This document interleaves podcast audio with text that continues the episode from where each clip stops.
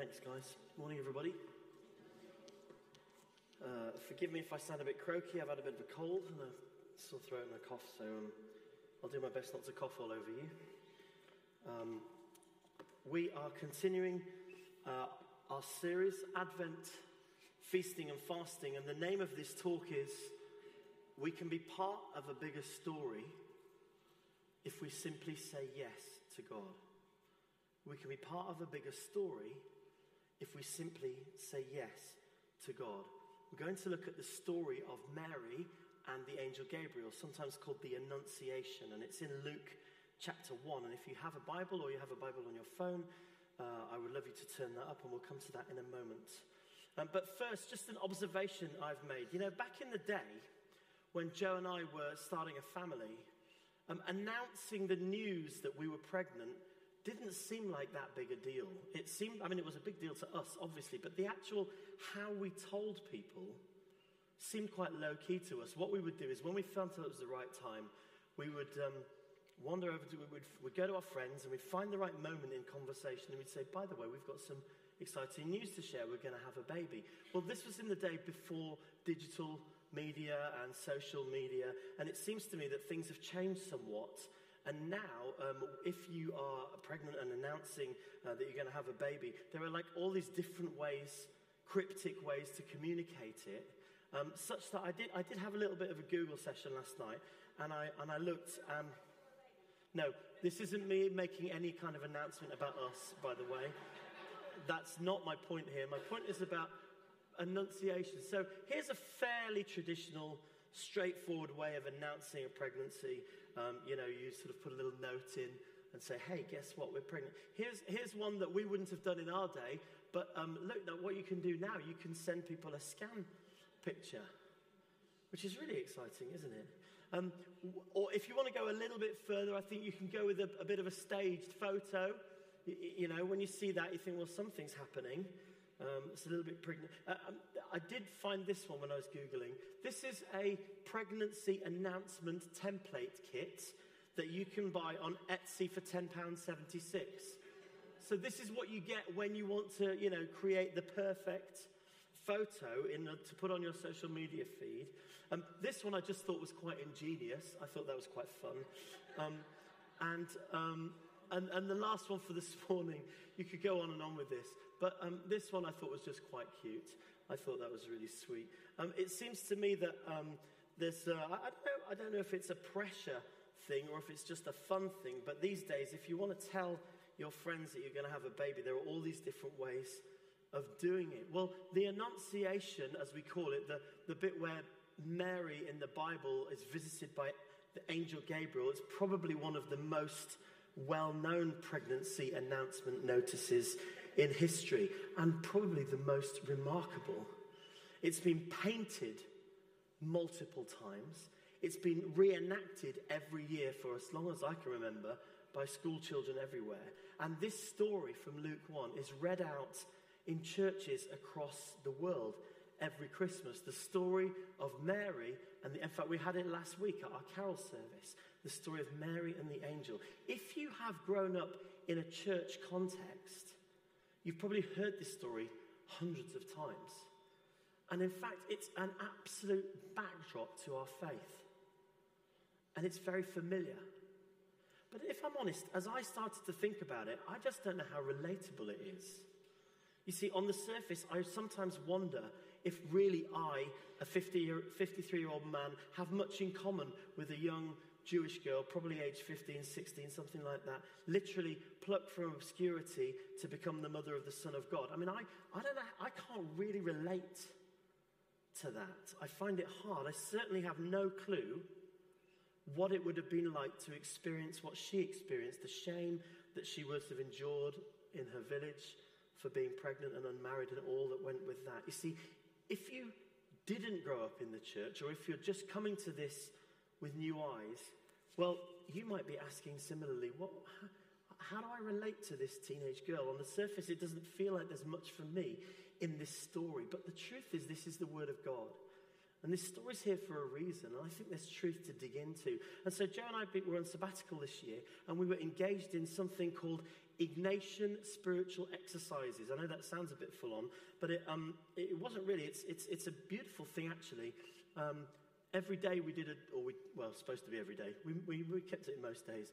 Um, we tried to do some time just praying in the way that St. Ignatius sort of set out um, many, many years ago. Um, and, and part of that involved something called imaginative prayer or contemplation. It's a sort of active way of praying and reading the Bible and reflecting on a story in a way that specifically tries to stir up your heart and your thoughts and your emotions. So we're reading stories, and I'm trying to imagine myself in the story, and I'm trying to picture the characters and imagine it going on in front of me, and try and feel something about it, try and understand what these characters are feeling. And I was reading this story, actually, and I felt like the Holy Spirit showed me some things about Mary and about Mary's encounter with the angel, and actually later with Elizabeth as well, but I won't get into that today, which I had never seen before.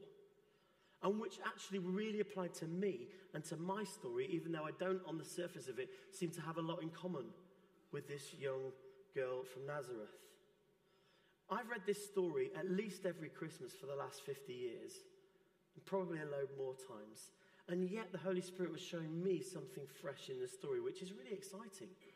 Found it a really exciting and inspiring way to read the Bible. So, look, let's read the first part. I'm just going to read the first three or four verses to start with, and then we'll pick up the rest later. So, you can follow along if you've got the Bible in front of you. This is Luke chapter 1, and we're just going to go from verse 26. And it says, In the sixth month of Elizabeth's pregnancy, God sent the angel Gabriel to Nazareth, a town in Galilee to a virgin pledged to be married to a man named Joseph, a descendant of David.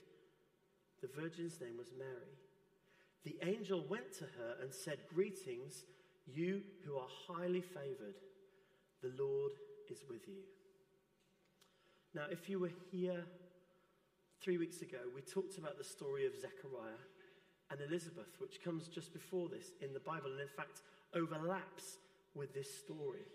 We talked about how God chose these um, faithful people, how He answered their long and desperate prayers for a child, and how the answer to their prayers was that for their long awaited son was going to be John the Baptist, who would be set apart and empowered, how he would turn the Israelites to God, how he would prepare them for the coming of the Messiah, how after 400 years, of not really hearing anything, God is beginning to break in again to his people.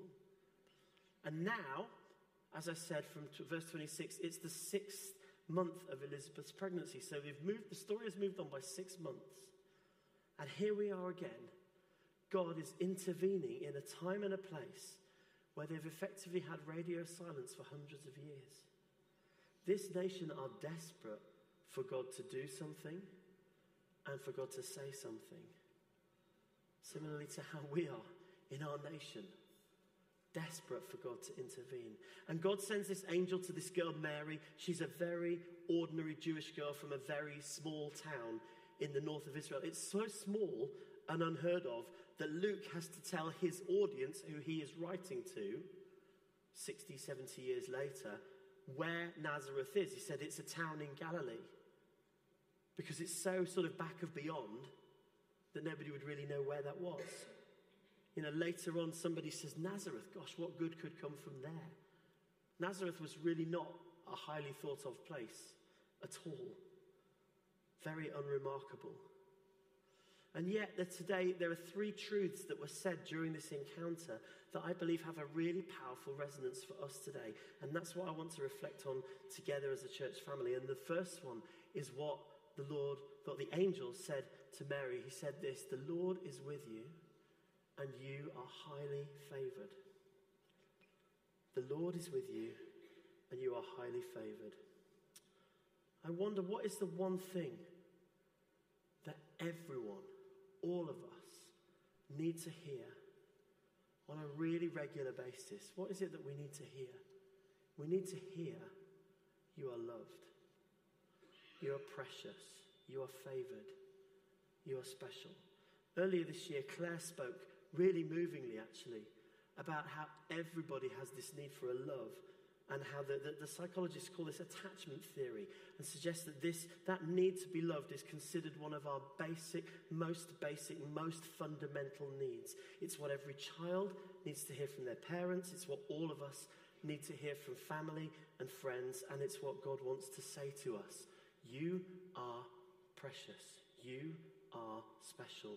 You are loved you are highly favored you know, Joe and I used to be children's pastors back in the day, and we used to run these camps, uh, holiday clubs uh, for young people. And some of them were young people who came from Christian families, and some of them were young people who didn't come from Christian families and didn't necessarily come to church and didn't necessarily know God or Jesus or the Bible or anything. And I remember we were sitting there one day and we were planning this camp, and we said, Look, Joe, I, I remember saying to Joe, Look, at the end of this week, after we've done all of this, if there was one thing, one key thing that we wanted these young people to get out of this week, what would it be? And Joe said, Oh, that's easy. It would be that we want them to know that they are special and that they are loved. And anything else is a bonus. If you asked me, what do I want the young people come, coming to our church to know every time they come in on a Sunday? I want them to know they are welcomed, they are precious, they are special, and they are loved. Because that's what all of us need to know don't know if you've seen this book. It came out about three or four years ago. I've got a picture here as well. It's called The Boy, the Mole, the Fox, and the Horse. And it, put your hand up, or just wave at me if you know about this, if you've seen this book. I mean, this is a book by a man called Charlie Mackesy, an artist, an artist who um, actually was involved in um, early publicity for Alpha, early cartoons he drew for Alpha. Um, he speaks on the Alpha video as well. Um, this book is a book based on some cartoon characters that he started doodling around with and posting on his Instagram. And somehow, momentum, people's responses to them were so powerful that it became a book not, not long later. In fact, a Sunday Times best-selling book, a Waterstones Book of the Year. Here's one of his pictures, one of his cartoons. Life is difficult, but you are loved. Here's another one. Where does strength come from? said the boy. From knowing we are loved. And the truth that Charlie manages to get across in his cartoons, he manages to say things that everybody needs to hear. With drawings that just seem to bypass any emotional barriers and just get through to people's hearts. Here's another one. When things are difficult, remember who you are. Who am I? Well, you are loved. And so the truth of what he's portraying in some of these. Here's another one. I've realized why we're here, whispered the boy. For cake, asked the mole. To love, said the boy. And to be loved, said the horse. Now, I don't know about you, but when I flick through this book, I just find it really powerful, really emotional. I find, I find myself welling up sometimes because I think the heart of God and what God would want to say to me and what God would want to say to you and to anyone is encapsulated in this. And if you follow Charlie's Instagram, he quite regularly leaves these books in public places with a note in the front saying, If you've found this book, it's for you. You know? And he'll show photos of leaving them on the tube and leave them in phone boxes and stuff like that, you know, just leaving them around places. Here's another one. Do you know all of me? asked the boy. Yes, said the horse and you still love me, we love you all the more. Isn't that beautiful? And you, um, I, am just I'm blown away by how this has taken off, how it's caught the mood of a nation. Um, because, as I said, I think it's straight out of the heart of God. And um, this is just, this is a guy who's just using the skills that God's given him to say something that's in the heart of God in a way that's really powerful. He's a believer using his gifts and the platform that he's got to share positive truth. Great news. I wonder what our way of doing that is. We can't all do this. But what can we do? I just think that's really beautiful. And sort of to cap off the story, I don't know if you know, but they've made an animated film of this stuff. And it's going to be on on BBC on Christmas Eve. So enjoy that. I'm going to. What is it that the angel first says to Mary? She says, You are highly favored. The Lord is with you. Mary, you are loved. You are precious. What is it that we need to hear from God on a regular basis? It's the same thing. You are highly favored.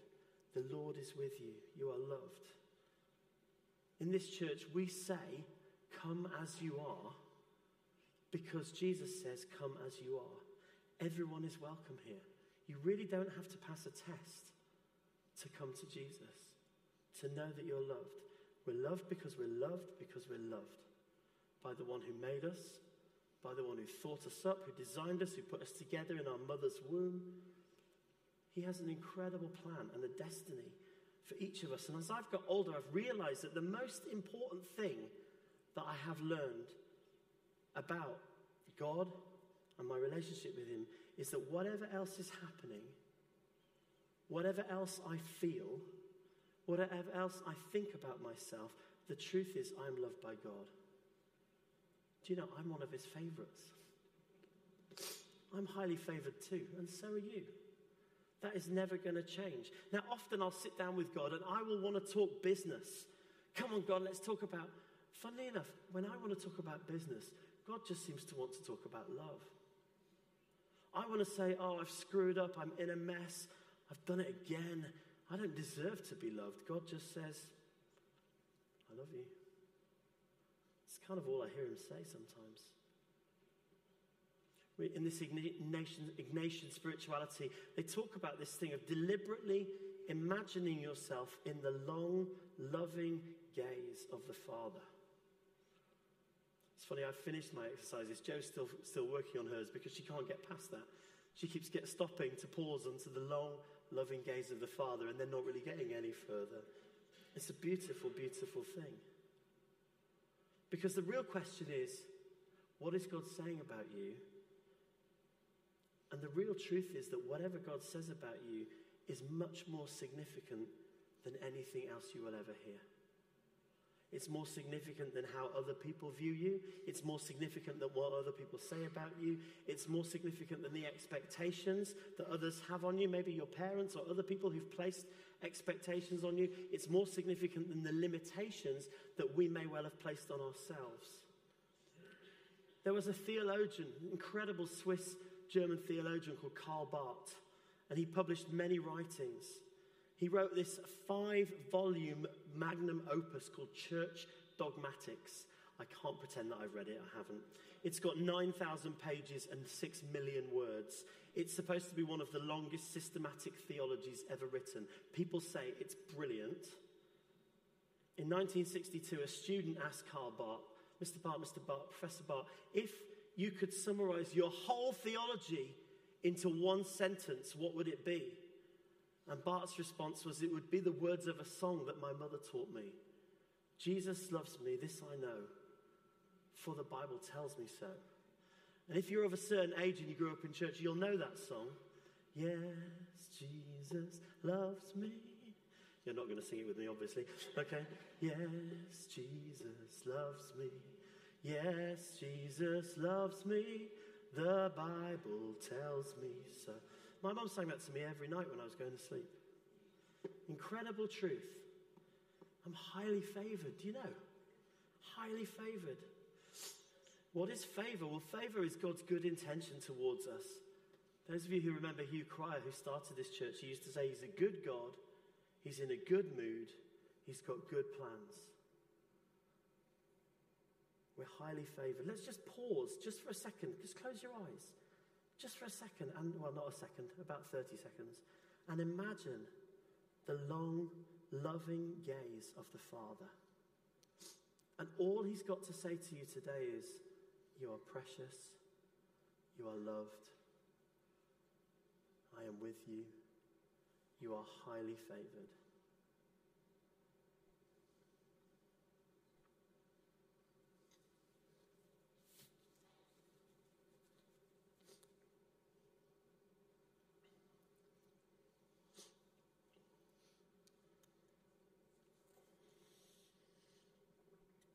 Beautiful thing.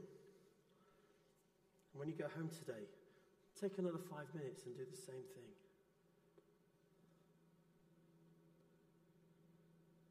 Mary didn't have any difficulty believing that this was true. For Mary, this encounter with an angel speaking the word of truth of God to her unlocked something for her. It unlocked an incredible purpose. And for us, the more that we press into the love of God, the more that we trust in the favor of God that's on us, the more that we dig into that, the more of his purpose will be released in our lives. Let's read the rest of the story together. I'm going to pick up at chapter uh, verse 29, Luke 1. Mary was greatly troubled at his words, the angel that is, and wondered what kind of greeting this might be. But the angel said to her, Don't be afraid, Mary. You have found favor with God. You will conceive and give birth to a son, and you are to call him Jesus. He will be great and will be called the Son of the Most High. The Lord God will give him the throne of his father David, and he will reign over Jacob's descendants forever. His kingdom will never end. How can this be? Mary asked the angel, since I'm a virgin. And the angel answered, The Holy Spirit will come on you, and the power of the Most High will overshadow you. And so the Holy One to be born will be called the Son of God.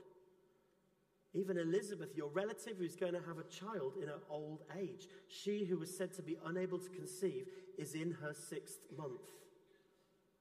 For no word from God will ever fail.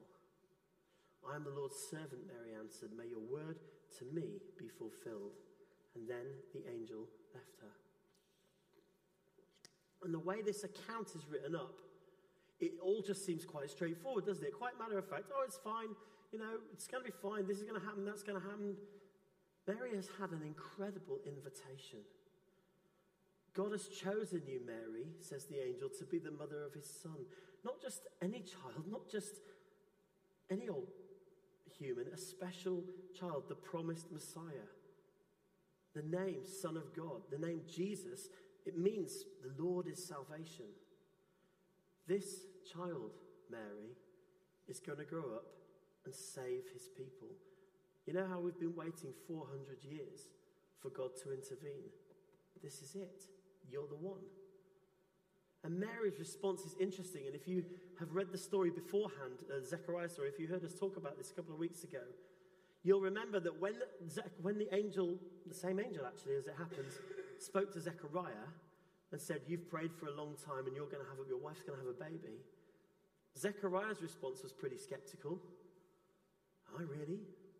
My wife's old. That's not, how is that going to happen? But Mary's response is very different. Mary's response just seems very inquisitive. She just says, hmm, How's this going to happen then? I wonder how this is going to happen. How's this going to be because I'm a virgin? And the response that the angel gives to her is the second of those phrases. Do you remember I said the first phrase from this story that I want us all to reflect on is the Lord is with you and you are highly favored. And the second one is this the Holy Spirit will come on you and the power of the Most High will overshadow you. You see, this is all on God. Mary, you don't have to make this happen. Mary, you don't have to do anything. God has got this covered. This is 100% Holy Spirit creativity. He's going to create a child in your womb. He's got the resources to carry out all that He's planned. This is the God of creation. He made the universe. He put every star in the sky. He knows every grain of sand on the beach and every hair on the head of every human. He is all powerful, and He's decided that now is the time to get involved. And when He gets involved, He makes stuff happen. And so these words, these words, the Holy Spirit will come on you the power of the Most High will overshadow you. These words were true of Mary, and they can be true of us, of all of us. How many of us need to know something today? The Holy Spirit will come on you. The power of the Most High will overshadow you. How many of us need to experience that today? It's a theme right through the New Testament. Jesus tells his disciples, He says, Look, wait for the Spirit. He says, The Spirit is coming. You will be clothed with power from on high. You don't have to do this on your own. I'm giving you a job to do, yes, but you're not on your own to do it. Paul instructs the Ephesian church. He says, Be filled with the Spirit. Be filled and keep being filled and keep being filled. The Holy Spirit is with you. The Holy Spirit is the one who does God's work on earth. He's the comforter, He's the empowerer, He's the encourager.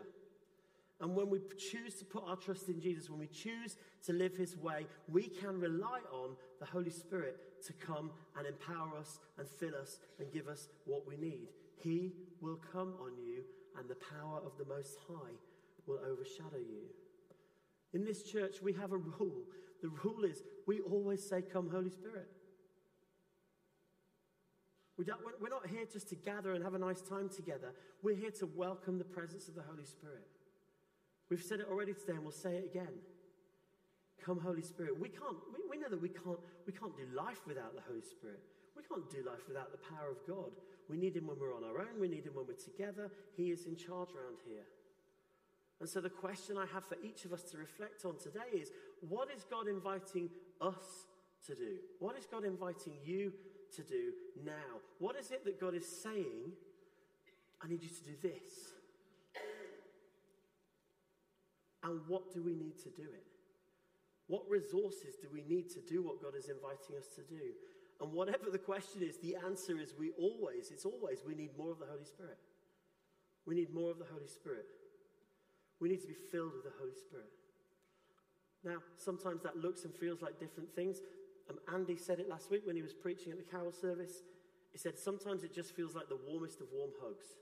Some days, I just need a big warm hug to get my life in, on track and get done. We need the Holy Spirit. We need to know the peace that He brings to get through the anxiety of today. We need to know the strength that He gives just to keep going when we feel like quitting. We need His wisdom when we face the challenges that we've got in our day at college or work or school or uni. We need the boldness to speak out when things aren't right. We need the grace to manage difficult situations and conflict.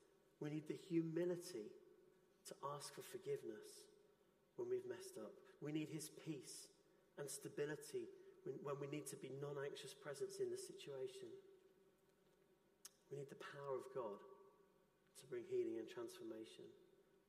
We need the words of God to speak encouragement and life to those who are struggling. We need the comfort of the Spirit when we feel upset or sad or we've got emotions to process. We need the patience of the Spirit when we don't yet see the things that God has said to us happen. Remember, she said, it said, no word from God will ever fail. Where do you need the Holy Spirit today? Let's pause again. Just take a moment and consider that for yourself. Where do I need God's Holy Spirit today? Where do I need the empowering of God? What has happened this week or what is happening this week?